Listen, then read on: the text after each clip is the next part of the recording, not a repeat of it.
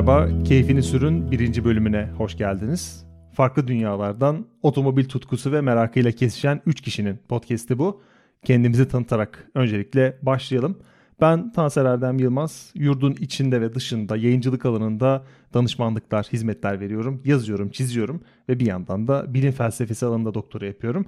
Bu aslında CV'de yazan bu podcast'te neden varım? Aslında otomobile ilgim hep bütçemin el verdiği ölçüde somutlaysa da burada biraz andı utandıracağım. Onun etkisiyle aslında yaklaşık 10 yıldır otomobil kültürüyle temas halindeyim. Otomobillere dair sevdiğim detaylar aslında şöyle. Küçük, karakteri olan, fark edilen ve sınırlı gücüyle iyi iş yapan renkli otomobilleri pek seviyorum. Hayatımda da genelde bu tip otomobillere yer veriyorum.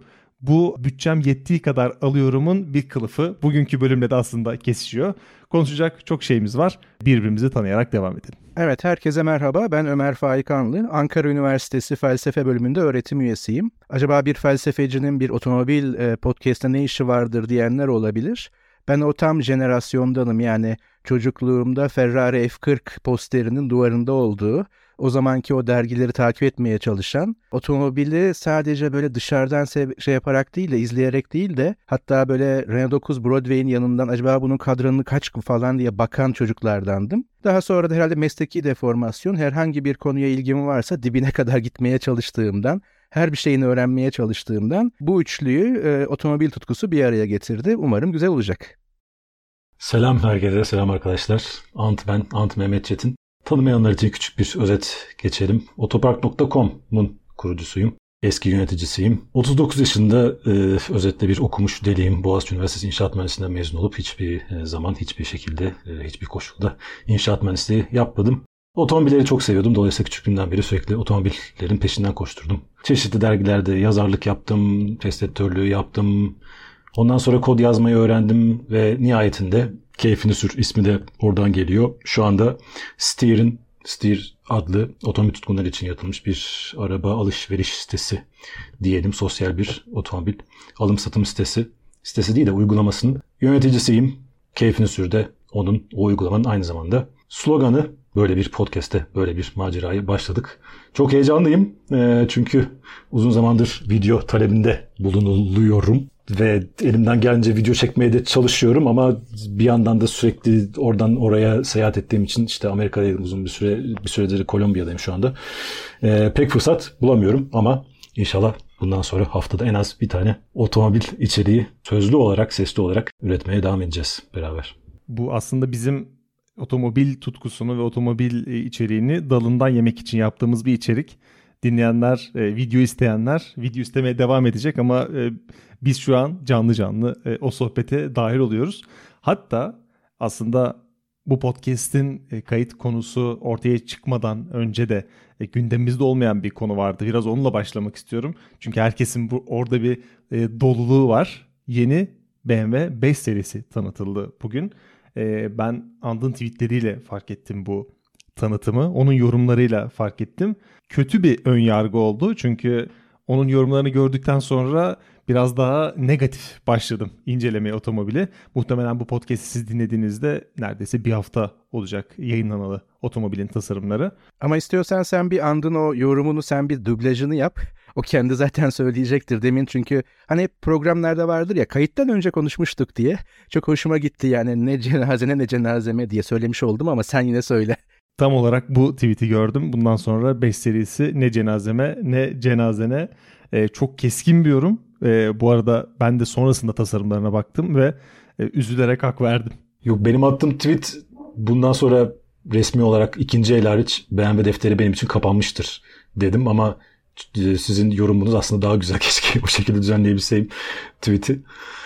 Yani e, burada bir tasarımın zaten göreceliliği işte herkes biliyor. Yani bana göre güzel olan başkasına göre çirkin olabilir. Başkasına göre güzel olan bana göre çirkin olabilir. Bu nedenle zaten hayatım boyunca otomobil testlerinde, videolarında hemen hiç tasarımdan söz etmedim. Mesele o değil esasında.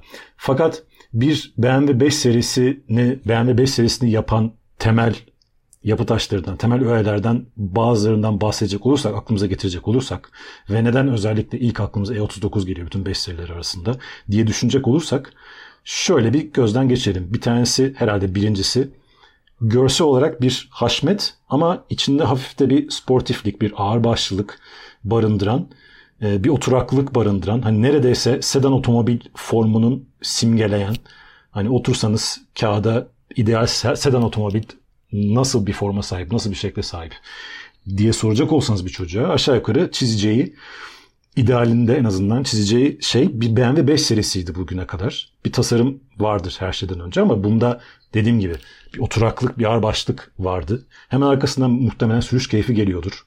Ve bu sürüş keyfini büyük bir büyükçe bir bagaj ve oldukça geniş bir iç mekanla birleştirme becerisi geliyordur. Hemen arkasından iç mekanda iç mekanda vakit geçirmekten keyif duyacağınız bir iç mekan, bir kabin, bir lüks, aynı zamanda kullanımı da kolay olan ama gecenin 10'unda 11'inde e, ya da artık neyse böyle uyku tutmayıp da hani ya bir arabaya ineyim de şöyle bir sağını solunu kurcalayayım, bir müzik dinleyeyim, bir o düğmelere basayım diye sizi e, belki apartmanınızın 5. katından merdivenleri inip o arabaya sokacak bir iç mekan vardır. Bir 5 serisinde geleneksel olarak ve uzunca bir süre bu böyleydi. Neredeyse son nesle kadar bu böyleydi. E, bundan başka devir çevirmesi ve sürmesi ve sesini duyması, sesini dinlemesi, keyifli motorlar. E, bundan başka bir iki tane daha şey sayabiliriz. Ama şöyle bir baktığınız zaman bunlardan hiçbiri yeni 5 serisinde yok. Ne o arabanın içine oturup kendi sahip olduğunuz başta cep telefonu olmak üzere işte iPad'tir, şunlardır, bunlardır ve bu kullandığımız bilgisayarlar. Bunların hiçbirinin teknolojisi bir kere o etrafa yaydıkları, o etrafa döşedikleri dokunmatik ekranlarda yok. Hepimizin elindeki bu e, cihazlar, başta dediğim gibi cep telefonu olmak üzere çok daha gelişmiş cihazlar. Dolayısıyla o iç mekandaki o dokunmatik ekranlara basmak için, kurcalamak için o arama içinde binmezsiniz. O iç mekandaki o bütün ekranların, dokunmatik ekranların e, ve işte sanal butonların tek fonksiyonu size araba kullanırken dikkatinizi dağıtmak ve kaza yapma olasılığınızı arttırmak. Bunun haricinde sürüş keyfi zaten hani hepsini, bütün 5 serilerini kullanmadım ama nesilden nesile düşen bir sürüş keyfin malum. Ki yeni 5 serisindeki 520 e, ve e, sanırım bir model daha var geleneksel motorlara sahip. Onun dışındaki bütün 5 serileri artık ya hibrit ya da ağır hibritlerden bahsediyoruz. Hibritler de önümüzdeki sene tanıtılacakmış. E, çoğu elektrikli artık. E, motor sesi diye bir şey dolayısıyla zaten yok. E, görsel olarak hadi bir kenara bırakayım. Hadi yani bu arabanın BMW'lerin artık büyük oranda Çin için üretilmesi çünkü en büyük pazarın Çin olmasından dolayı Çinli tüketiciler ve o profile göre üretilmesi, o profile göre tasarlanıyor olmasını da bir kenara koydum. Ama yani bu araba İngiltere'de neredeyse en üst versiyondan bahsediyorum. 100 bin pound'a satılan bir otomobil. Ve temelde her tarafı dokunmatik ekranlarla döşenmiş devasa bir uzaktan kumandalı arabaya kim bu parayı niye versin aklım almıyor. Evet belki de hani kullanmak ayrı bir tecrübe olacaktır muhakkak bir gün olursa ama ya benim de aklıma hep şey geliyor hani otomobil kültürü dedik ya otomobil keyfi. Ha keyfini sür, keyifli sür. Yani artık böyle gitgide dijitalleşen bir otomobilde tamam hani çok fazla özellik var elbette ama yani BMW 5'e gelinceye kadar şu an gördüğümüz yeni 2022-23 model otomobillerin hemen hepsinde artık direksiyonun arkasında da bir tablet var. Ya bu ben bunu çok fazla anlayamıyorum hani şey olarak. Yani yani o bir görsel zevki de ortadan kaldırıyor. Bir de hakikaten oraya bir tablet koyuyorlar artık. Ve e, bu kadar te- yani teknolojiyle hiçbir sıkıntım yok. Yani tabii ki otomobile bu entegre olacak. Ya işte hep benim aklıma Mercedes S serisi gelir. Hani en iyi orada bir kullanıp sonra ne kadar tutuyorsa veya ne kadarını aşağıya doğru kaydırabiliyorsak o teknoloji tüm otomobillere yayılırdı. Ama artık hani dijital olarak bunun içine konması ve çok basit bir kadranın bile e, ben yakın bir zamanda bir arkadaşım işte Opel Astra aldı e, 2023 model. Yani şey e, o yuvarlak kadran grafiği bile yok çünkü şunu söylemişler. Tabii bu satıcının veya bayinin de yanlış tanıtımı olabilir. Art tamamen dijitalleşiyoruz efendim demişler. Ya ben o kadranı istiyorum. Peki o zaman ne olacak? Hani tamam analog olmasın da en azından dijital olarak ben o kadranı görmek istiyorum. Şimdi BMW gibi bir markanın 5 gibi bir modelde yani bu rüzgarı arkasına almaya çalışması yani dijitalleşme iç mekan e, aslına bakarsanız belki eski kullanıcıyı biraz küstürecek bir şey. Ama hani şey var ya Star Wars'u da buraya aslında katabiliriz. Çünkü Star Wars aleminde de şöyle bir tartışma var. İşte yeni filmleri artık lanetleyen bir eski Star Wars hayranları var. Ben de onlardan biriyim. Ama genel olarak aslında Disney şunu söylüyor Star Wars satın aldıktan sonra. Ya ben yeni bir kitle yaratıyorum. Yani evet işte 1970'lerin sonundan itibaren bununla büyümüş bir Star Wars hayran kitlesi var. Ama artık onlar çok yaşlı. Yani benim e, ideal müşterim değil. Onlar çok küçük bir grubu oluşturacaklar gitgide. Ama yeni ge- çocuklar, gençler için ben bir çocuk ve genç filmi yaratıyorum ve onlara göre bir dizayn yapıyorum. Ve Star Wars'un e, bu geçmişi veya da mirası benim umurumda değil diyor. O yüzden mesela Disney'i taşlıyoruz falan biz başka bir bağlamda. Ama şimdi bunu sanırım otomobil firmaları da yapmaya başladı. Ama BMW benim için o anlamda eğer bunu yapıyor ise ki yapıyor gibi görünüyor çok büyük bir hayal kırıklığı olacaktır. Yani tasarım anlamında da aslında otomobili şöyle sağını solunu dikkatli izleyince ben Optimus Prime'a benzettim. Hani parça parça güzel tipi de benziyor bu arada ama yani bir şeylerin birleşimi garip duruyor. Bu da belli ki çirkin çünkü elektrikli. Elektrikli çünkü çirkin. Farklı bir şeyler garip görünmeli. Hani o şeyi henüz bırakamadık. Hani Tesla'da falan bırakıldı ama e, ve şu beni çok artık hem şaşırtıyor hem üzüyor. Kimse artık güçlerinden bahsetmiyor. Hani elektrikli otomobiller ilk ortaya çıktığında bu 0-100 değerleri çok anlatılırdı. Artık ondan da bahsedilmiyor.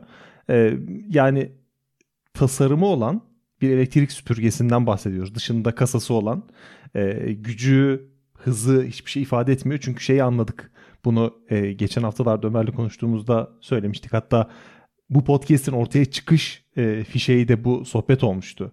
Bir otomobilin 0-100 değeri elektrikli otomobiller artık söz konusu olduğunda hiçbir işe yaramıyor. Çünkü 0-100'e ulaştıktan sonra yapacağın bir şey yok o otomobille. Yani aldığın bir e, tutku yok. Bu e, TOK tanıtımında şaşıran gazeteciden daha büyük bir tepki veremiyorsun 0-100'den sonra. E, o tutku da olmadığı için ve biz de 0-100'ün alıştığı için mesela şu son 5-6 dakikadır e, otomobilden bahsediliyor. Kimse elektrikli motorundan, motorundan bahsetmiyor. E, bu da artık o elektrikli otomobillerin içimizde yarattığı kıvılcımın sanki biraz biraz sönmeye başladığını da düşündürüyor bana. Bu bana şey de hatırlatıyor. Ben hani bu teknoloji aleminde e, firmalar özellikle Apple artık onu ne kadar koruyor ayrı bir konu. Bizim podcast'in dışında kalıyor ama o yenilikçiliği, inovasyon temelli tasarımı veya özelliklerinde e, o kadar radikal değişimler yapıyordu ki e, bazı işte bu yorumcular veya teknoloji değerlendiren e, arkadaşlar şunu söylüyor. Zamanla alışıyorsun, alışılıyor, zamanla alışıyorsun. Ya acaba hani bundan sonra buraya doğru mu gidiyor? Yani BMW bunu yaptı ama zamanla buna alışacaksınız. İşte Mercedes öyle yaptı ama zamanla alışacaksınız. Ee, ama sanırım bu benim dediğim şeye gidiyor. Yani bizi feda ediyor. Eskiyi bilen veya da onu takip eden veya belli bir beklentisi olan jenerasyon veya jenerasyonları feda edip bundan sonra bunun içine doğacakları, buna alışmış olarak devam edecekleri hedefliyor. Tabii ki bu bir firma e, politikasıdır. Hani o kadarını bir şey diyemeyiz ama en azından otomobil tutkunları için ve yani otomobilden belirli beklentileri olanlar için böyle bir hayal kırıklığı dünyasına başlıyoruz galiba. Ya zamanla alışmayalım biz en azından. Görsel olarak alışılabilir ne bileyim o baktığınız kadranın analog yerine dijital olmasına tabii ki alışılabilir. Hayati fonksiyonları bize gösterdiği müddetçe okey. Fakat bazı şeyler var ki yanlışlığı su götürmez. Bunlardan birkaç tanesinden bahsedelim. Dokunmatik ekranlardan veya dokunmatik e, kumandalardan söz ediyoruz. Bir sürü araba kullandım. Bunu çok net bir şekilde söyleyebilirim kendi adıma ki havalandırma kumandalarının dokunmatik olmasına hiçbir şekilde alışmıyorsunuz ve bunların kullanımı asla ve asla dokunmatik oldukları müddetçe geleneksel analog kumandalardan çevirerek ya da bastığınız o fiziksel kumandalardan daha kullanışlı, kullanımı daha kolay değil. Tek yaptıkları dikkatinizi dağıtmak.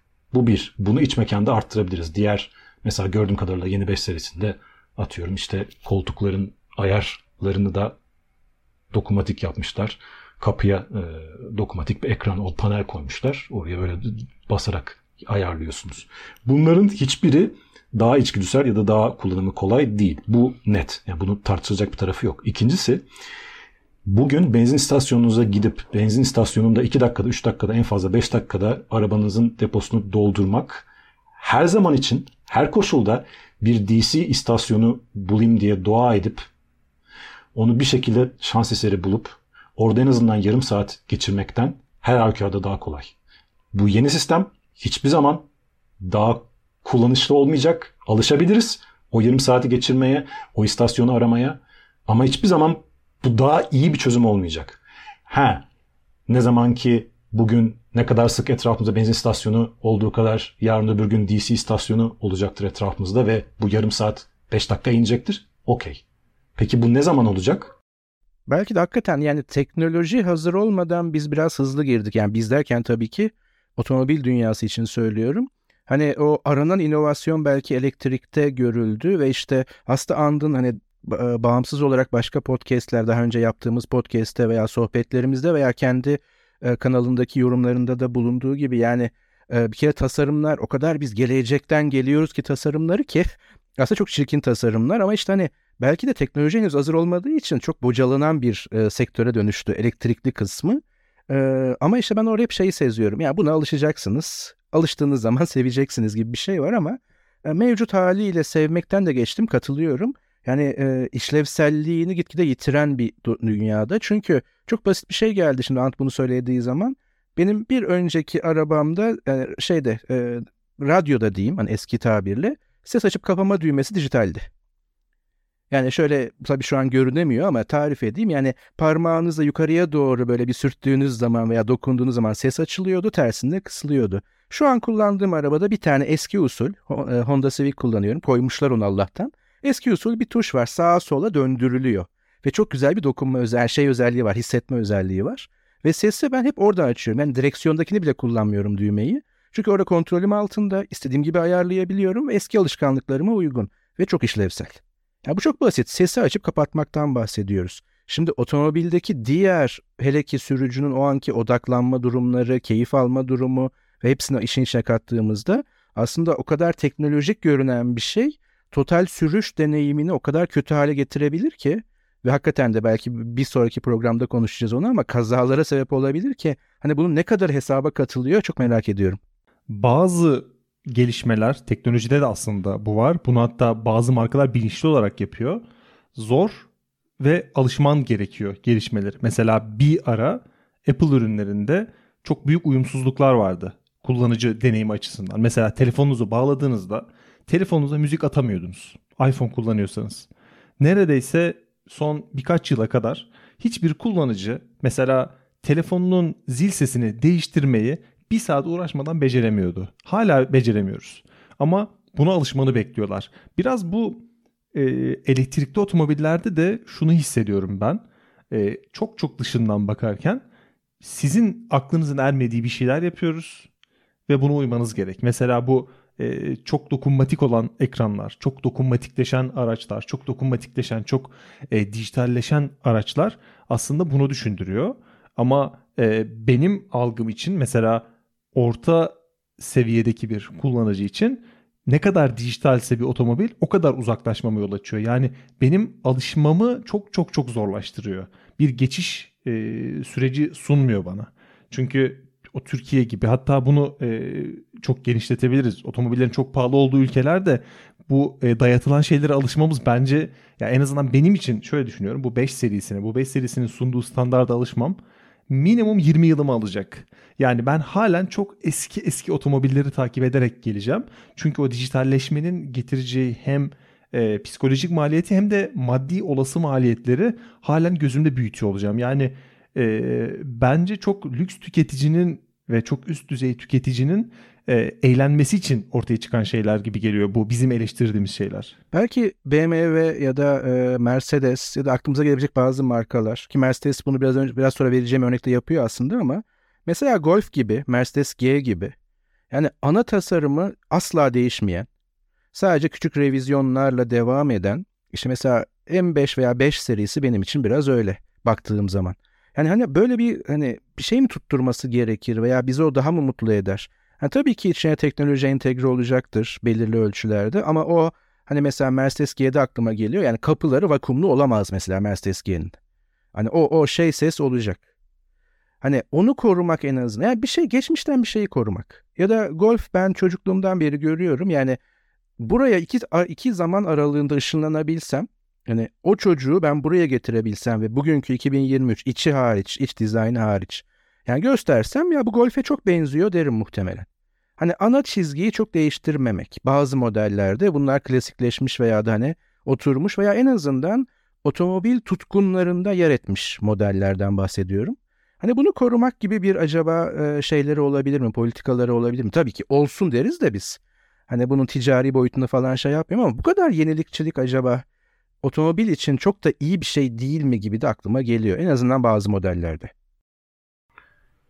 Benim bu BMW defterini kapattığım kadar keskin hani bir tweet atmam bir söylemde bulunmamın temel sebebi şu. Şu vakte kadar bu durum söz konusu değildi. Çünkü çok doğru bir noktaya temas ettin. Şu noktaya kadar 3 serisinde 5 serisinde baktığınız zaman son derece geleneksel aslında bir şekilde ama evrimleşerek gidiyordu bu arabalar.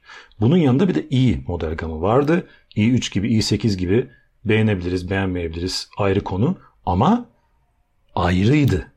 O devrimsel elektrikli otomobil ürün gamı BMW'de ayrıydı. Artık değil. Evet bir BMW 5 serisi var bir de işte i5 var. Ama bu ikisi birbirine çok yakın. Yani 5 serisinde aldığın zaman standart bir 520 alabiliyorsun artık. Herhalde son e, geleneksel turbo işte e, içten yanmalı motorunuzla i5 aldığın zaman sadece elektrikli oluyor. Bunun dışında dışındaki işte daha fazla piyano bilek plastik bulunması haricinde bir fark kalmadı. Sıkıntı bu. Yani sen 5 serisini standart haliyle bu şekilde tanıtıp hemen her açıdan özünden ve mirasından ve atalarından kopardığın zaman ben ve benim gibi eminim çoğu müşteriyi zaten tamamen kaybettin artık. Çünkü benim için ve benim gibi insanlar için artık yani 5 serisini almak için bir sebebin yoksa BMW almak için bir sebebin yoktur. Eğer yeni nesil mensup değilse işte 20 yaşlarında veya 18-19 yaşında değilsen. Dolayısıyla o ayrımın kopmuş olması ve artık hani standart geleneksel BMW'lerin de iyileşmesi, iyileşmesi çok erken bir hamleydi bence. Infrastructure yani altyapı, temel altyapı, elektrikli otomobil altyapısı buna hazır değil. Evet, evet, evet. Çok güzel bir şey o. Şimdi hemen aklıma geldi. Ben i8 herhalde şey gördük değil mi? Mission Impossible'ın bir bölümünde i8 konsepti görmüştük. O zaman daha üretilmemişti ve o konsepte çok yakın bir şey çıktı i8. Ee, ve o zaman hakikaten ben mesela filmi izlediğimde ya ben bu arabayı kullanmak isterim demiştim. Çünkü o başka bir şeydi. Ama Andın dediği çok güzel. Yani özü ve mirasını takip etmek. Yani biz geçen başka bir arkadaşımla konuşurken şey dedik yani sınırsız para. Ya biz belki bunu da işte bu podcast'te yapacağız. Bir spoiler vereyim hani. Bir garaj oluşturuyorum. Sınırsız para. Tabii ki ben bir otomobil tutkunu olarak aklımda hayalimde bazı klasikler, bazı şeyler var sahip olmak, kullanmak istediğim ama bugün bir araba alacağım, para sorunum da yok. Ya böyle çok hevesli bir şekilde gittiğim sıfır arabalardan bahsediyorum, yeni model arabadan bahsediyorum. Hani hevesle böyle bir numaraya yazacağım bir arabam yok, yani benim yok. Hep böyle geçmişten çağırıyorum. Şimdi bu aslında yani çok net bir değişimin habercisi. E bazen hani durdurulamaz bir şey değişim. Belki biz demode oluyoruz bilmiyorum. Ama bu bir şeylerin de ters gittiğini de göstergesi. Yani bilmiyorum hani bu böyle bir anlık quiz gibi olmasın da sıfır yani şu anki 2023 model para sıkıntısı olmadan hayalimdeki araba dediğiniz bir araba var mı? Yani benim yok. Elbette alabileceğim araba ama hayalimdeki araba yok. Yani Mercedes 5'i al, yani pardon BMW 5'i almıyorsan BMW niye alasın? Çok güzel bir slogan. Yani ona motive olamıyorsan işin maddi boyutunu dışarıda bırakmak kaydıyla ona motive olamıyorsan e BMW'nin geri kalanına nasıl motive olacaksın? Yani neden alasın ki? Aynı şey diğer markalar için de geçerli. Yani burada hani e, güne denk geldiği için BMW'yi belki ve özel bir tabii ki otomobil tutkunları için özel bir marka olduğu için özellikle 5 serisi hani o anlamda şu an konu ettik ama e, bu biraz da hüzünlü ve melankolik bir hava yaratıyor. Yani param var araba alamıyorum kardeşim gibi bir durum oluşuyor neredeyse. O ayrı bir dediğin gibi bölüm konusu olabilir. Sıfır araba almak istiyorum. İstiyorum yani param var ama neyin hayalini kurabilirim? Neyi arzulayabilirim? Hala tek tük arabalar var. Sırf bu arabalar için başka bir bölüm. Arzuluyorum neyi alabilirim ve hangi marka beni arabasını alabilecek e, seviyede görüyor. Çünkü Türkiye'deki mevcut durumda otomobil almaya çalıştığınızda şey e, ona layık görülüp görülmediğiniz test ediliyor. En azından benim son 3 aydır e, deneyimim bu. E, vaktiyle e, gittiğimizde çok e, güzel görülen e, ve e, sevilerek karşılandığımız e, otomobil bayilerinde e, buyurun bakın kafanıza göre sıraya yazalım. Belki 6 ay sonra denk gelir şeklinde artık yorumlarla karşılaşıyoruz. O yüzden 1 milyonum ya da işte 10 milyonum var. Hangi otomobil almak istiyorum ve o firma tarafından otomobili almaya layık mıyım klasörünü de açacağız gibi görünüyor. Umarım e, o klasör hızlıca kapanır ama mevcut durumda böyle bir durum da var. En lüks otomobiller için de varmış bu arada. E, hepsini gezdim. E, çok işsiz bir günümde ve çok e, vaktimin olduğu bir günde e, üzücü bir şekilde bunu deneyimlemiş oldum. Aslında elektrikli otomobillere dair çok büyük tartışma e, klasörleri var. Burada son olarak ben şuna değinmek istiyorum. Aslında bu bölümün konusu çok farklıydı ama hazır bu konuya girmişken, birinci bölümümüzü bu konuya vakfetmişken e, dünyayı kurtarmanın ön şartı olarak elektrikli otomobilleri görmek de aslında farklı bir e, işe olumlu ön yargı katıyor. Yani elektrikli otomobillere getireceğin eleştirilerin hepsi aslında senin petrol şirketleri tarafından fonlanan e, iki yüzlü bir insan olduğunu hissettirmeye programlı. E, o açıdan da e, bunun tırnak içerisinde bir propaganda olup olmadığından da emin olamıyorum. Bunun bir şekilde İngilizce'de greenwashing olarak geçen şirketlerin kendini aklamak için e, işte düşük karbon ayak izi ya da elektrikli otomobil ya da elektrikli araç tüketimini savlaması e, durumuna da yol açtığını biraz düşünüyorum. Hani şu tartışma aslında girilmesi gereken bir tartışma. Elektrikli eşittir doğaya daha saygılı. Bu bence bu denklem sandığımız kadar tek değişkenli bir denklem değil. E, bunu da yani daha öncesinde Ant'la tartışmıştık. Biz o tartışmada duyduklarımızı biliyoruz ama dinleyenler bilmediği için ben hızlıca o alana da bir pas atmak istiyorum. Elektrikli otomobillerin hep en büyük avantajı işte fosil yakıt kullanmaması. Sadece elektrik tüketiyor. Dolayısıyla petrole ihtiyaç yok. Dolayısıyla daha çevreye iyi, çevre için faydalı. Çevreye daha az zararlı vesaire. Bu argüman tabii son derece sığ yani bunun arkasında çok daha derin başka mevzular var. Ee, bu elektrikli otomobillerin pilleri, bataryalarının belli bir haliyle ömrü var. Bu ömür tamamlandıktan sonra o bataryalara ne oluyor? O bataryaların geri dönüşümü mümkün mü? Ya da geri dönüşümü ne kadar sürüyor? Hangi koşullarda gerçekleşiyor? Ya da bu elektrikli otomobillere giden elektriğin üretimi esnasında çevreye ne kadar biz zarar veriyoruz? Eğer dünyadaki e, şu anda aklımda değil, ezberimde değil ama dünyada şu anda sirkülasyondaki bütün otomobillerin sayısını düşünün. Milyonlarca belki yüz milyonlarca otomobilden söz ediyoruz. Bunların hepsi elektrikli olduğu zaman bunlara gidecek elektriğin şöyle bir tahayyül etmeye çalışın. Jenerasyonu, üretimi esnasında biz gerçekten çevreye çok iyi davranacak mıyız?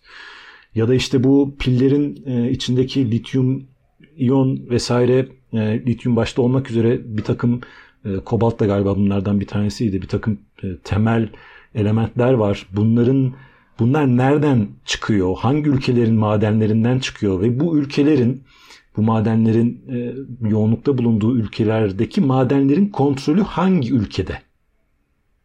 Çünkü bu madenler Çin'de ya da Amerika'da değil. Bu madenler genellikle Afrika ülkelerinde e, ve bunların kontrolü de büyük oranda Çin'de mesela.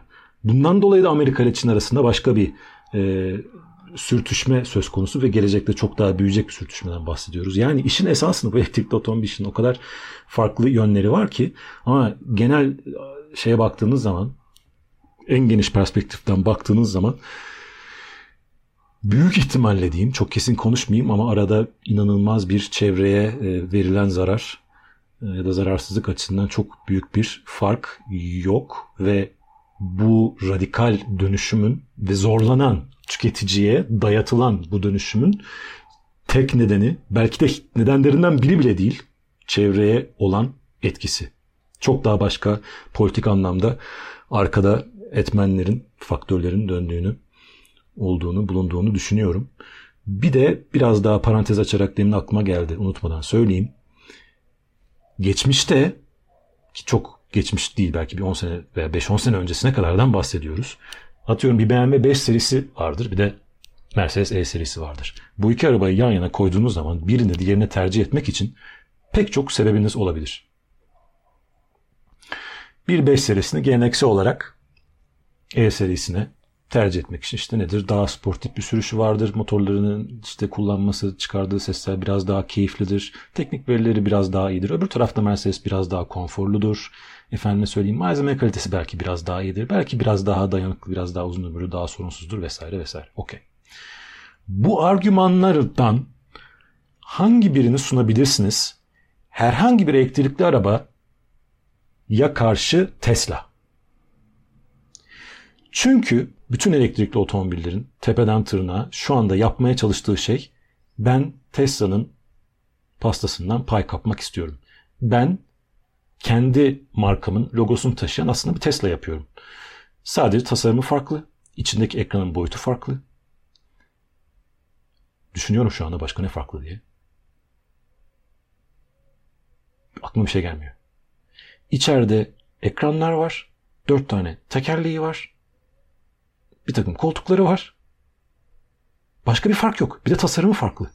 Yani siz zaten hali hazırda Tesla'nın çok iyi yaptığı şeyleri daha iyi yapma imkanınız muhtemelen neredeyse yok. Neredeyse imkansız. Çünkü Tesla'nın en başta altyapı o DC şarj istasyonu altyapısı başta Amerika olmak üzere Avrupa'nın çoğu ülkesinde inanılmaz bir Tesla Supercharger istasyon ağı var. Zaten almış başını gitmiş vaziyette Tesla. Siz zaten bunu yenemezsiniz. Performans olarak zaten elektrikli arabaların ne kadar gideceği işte e, ne kadar bataryayla efendime söyleyeyim sıfırdan yüze kaç senede çıkacakları falan 3 aşağı 5 yukarı belli. E, iç mekandaki o ekranların teknolojisi desen Tesla zaten senden çok önce bu işe software anlamında milyon milyar artık ne kadar dolar yatırım zaten yapmış. Zaten tepesinde Elon Musk var ya nasıl yeneceksin adamı? E sen bunu yani onu kopyalıyorsun ama çok net bir şekilde kendi marka mirasın işte geçmişteki BMW için konuşuyorum M3'ler, M5'ler bilmem neler haricinde başka hiçbir üstünlüğün yok. Bir standart dediğim gibi bir şu andaki elektrikli 5 serisi için konuşuyorum. Yani ben neden bir Tesla yerine tam elektrikli araba almak istiyorum. Okey bütün o dokunmatik ekranlara ve işte şarj istasyonunda yarım saat harcamayı falan okey dedim. Neden Tesla yerine BMW'nin 5 serisini alayım? Ya da neden herhangi başka bir elektrikli otomobil alayım? Eğer kaygım bütçe ise Tesla'nın biraz daha ucuz bir araba yapmasını beklerim. Model 3'ten biraz daha ucuz bir araba yapmasını beklerim. Hani ancak Model 3'e param yetmiyorsa daha ucuz elektrikli arabalar var. Evet onlardan birine belki işte Renault Zoe gibi. Onları okey derim. Ama sen direkt olarak yani Tesla Model 3 ya da Model S e, ya da Model X bunların muadili arabalar yapmak ölümcül bir hata bence. Bir, hele hele BMW gibi büyük bir otomobil üreticisi için. Çünkü farklılaştığın hiçbir yön yok. Sadece daha çirkinini ve şarj etmesi daha zor olanını yapıyorsun. Ve teknolojik olarak daha geride olanını yapıyorsun. Evet tam da andın dediği bende şunu böyle zihnimde çaktı. Onu düşünüyordum zaten. E, deminki bence şey güzel, soru güzel. Yani BMW 5'i 5 e, serisini motive olamıyorsam neye motive olacağım BMW'de sorusu. Şimdi 5'te benim motive olabileceğim tek bir şey var. Aslında anladığım biraz önce söylediği şey. Özünden ve mirasından bana bir şey getirmesi. İşte demin ben Golf ve e, G serisi derken onu kastediyordum. Şimdi bunu yapabilirse bir fark yaratabilir. Belli ki yapmıyor. Veya yapamıyor. Şimdi bu bana şeyi hatırlattı. Bu işte e, dokunmatik telefonlar veya smart devices dediğimiz hani o akıllı telefonlar, akıllı cihazlar yaygınlaştığı zaman e, Türkiye'de tabii ki e, şimdi tabii Apple geldi iPhone 3G ve 3GS ile piyasaya girdi ve bambaşka bir şey yaptı. Yani Tesla gibi diyebiliriz başka bir bağlamda. E, ondan sonra bazı markalar buna yetişmeye çalıştı. O ara dönemden bahsediyorum. Şimdi hepsi aynı aşağı yukarı. Hani ayrı bir teknoloji konusu yapılır belki ama o zaman bir yere gittiğinizde paranız Apple'a yetmiyorsa veya Apple'ı tercih etmiyorsanız e, el altından böyle şey diyordu size satan kişi. Bu bir marka reklamı değildi elbette ama e, abi aynı Apple gibi. Bak Apple gibi. Yani başka rakip bir firma. Ya ben Samsung almaya gitmiştim. İşin doğrusunu söyleyeyim. Hani o zamanki durum öyleydi. Apple gibi çalışıyor. Apple gibi sağlam. Apple gibi yanıt veriyor. İşte milisaniyede dokunmatiği yanıt veriyor. Ama aslında çok büyük bir hata yapıyor. Tabii ki o en bayiyenin bayisinin bayisindeki dükkandan bahsediyorum. Hani orik satıcıdan bahsediyorum. Bu bir marka şeyi değildi ama Apple gibi diyerek sen rakibini zaten başka bir yere koyuyorsun. Şimdi aslında e, otomobil dünyasında da elektrikli söz konusu olduğunda Tesla gibiye çok fazla oynamaya başladılar. Ama Andın dediği gibi bunu yenebileceği tek bir şey var. Klasik markaların, oturmuş markaların kendi mirası ve özüyle buraya girebilmesi. Ya tasarımdan tut işte başka bir özelliği oraya koyması. Yani biraz önce aslında güzel bir böyle circle tamamlanmış oluyor, çember tamamlanmış oluyor. Belki de yani biz derken bizim şahıslarımızı bahsetmiyorum ama geçmişi küstürmemesi. Hani alışırsınız ben yeni jenerasyonu hedefliyorum dememesi.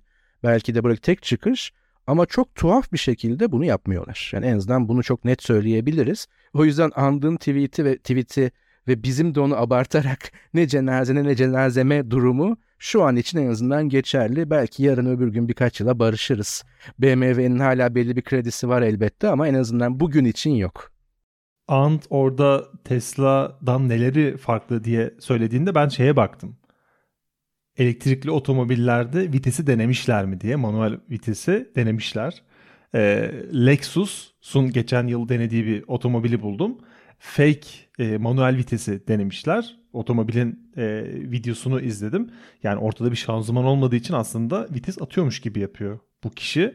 E, bu aslında şeyden çok da farklı değil tavanında sunroof olmayan bir otomobile sunroof varmış gibi takılan plastikten ya da cam tavan varmış gibi folyo kaplattırmaktan çok da farklı değil.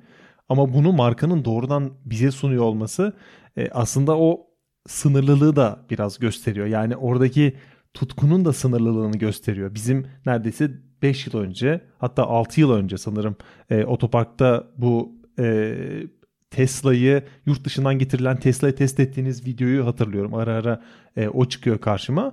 Ondan bir yıl sonrasında tüketilen bir tutku bu. Yani işin tutku boyutunda da aslında e, tetiklenebilecek, taziklenebilecek bir şey de kalmadığını gösteriyor. İşin fake manuel vitese kadar gitmesi. Siz tasarım kısmından bahsettiniz. E, o açıdan da belki de e, elektrikli otomobillerin gideceği yer işimize yarayan e, işimizi gören ve dünyaya saygılıymışız gibi hissettirebilecek otomobiller ve araçlar getirmek olacak. E, ve sonunda nereye gideceğini bilmiyorum ama hepimizin bir noktada elektrik otomobiller e, kullanacağımızdan eminim. E, bir zamanlar e, Ant'la kaydettiğimiz bölümde Ant şey söylemişti. Şansınız varken e, benzinle çalışan ya da motorunla çalışan otomobillerinize binin. Belki ileride bunları çok özel alanlarda e, çok özel hobilermiş gibi kullanacağız. E, bu gerçekten çok zihin açıcı bir cümleydi.